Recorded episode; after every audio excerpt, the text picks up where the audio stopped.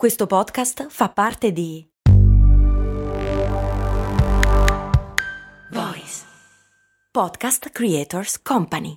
Aspetta, devo fare la spesa, fermati qui all'MD. Ma è un discount. Eh, e quindi? E costa poco. Eh, e quindi? Vuol dire che vende cose che arrivano da chi? Ci sono prodotti italiani. Ah, e vabbè, ma vende tutti i prodotti fatti da chi? Da produttori seri che conosci anche tu. Ah, e allora perché è così conveniente? Buona domanda, ma puoi fare di meglio. E allora perché non ci sono mai andato? Ecco, bravo. Almeno provalo. Il patron Andre mi chiede i termini teatrali copione e canovaccio da dove vengono?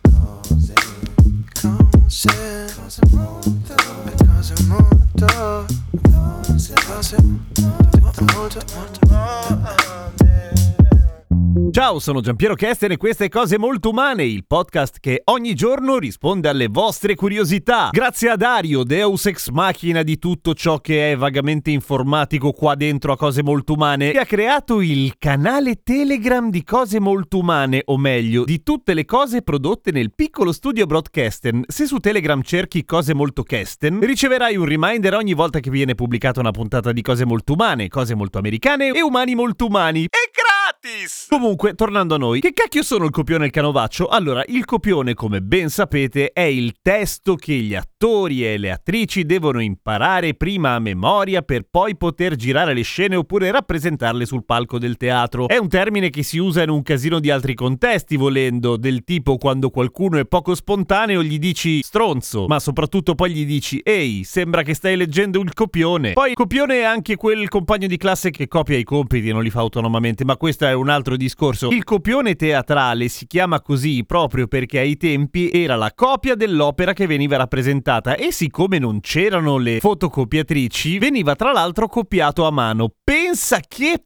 palle! Manoscrivere tantissimi copioni, uno per ogni attrice e attore sul palco, più il regista, più quello di riserva, più quello del suggeritore. Che due coglioni. Poi c'era il canovaccio, molto usato ad esempio nel teatro di Goldoni, in cui si usava in realtà un copione un po' a grandi linee, cioè un copione che non andava imparato parola per parola, ma che lasciava un certo margine a chi rappresentava di infilarci dentro quello che gli pareva, cioè il senso doveva essere quello, i tempi dovevano essere quelli, ma poi le parole usate bene o male erano abbastanza a discrezione del regista o dell'interprete. Canovaccio oggi infatti viene usato anche lui per un casino di cose, per esempio, ma per ogni puntata di cose molto umane ti scrivi un copione o un canovaccio? Nessuno dei due, vado a braccio, che è un'altra cosa. Perché si dice andare a braccio? Cazzo, mi sono fregato da solo, ho fatto una domanda in più. Adesso rispondiamo a quella del braccio. Canovaccio quindi appunto è non tanto una strada da seguire pedestriamente, ma del quale bisogna seguire la generica direzione. Tornando alla questione dell'autofregatura del perché si dice parlare a braccio, è un modo di dire piuttosto antico, menzionato persino dal Manzoni, proprio perché si intende quel tipo di recitazione in cui ci si aiuta con la mimica. Si gesticola tanto, un po', un po' all'italiana. Vi ricordate la puntata dedicata ai gesti? È la puntata 377, vi metto il link in descrizione. Un attore che non sa bene la propria parte o che sta improvvisando nel momento gesticola tantissimo, come faccio io quando registro cose molto umane,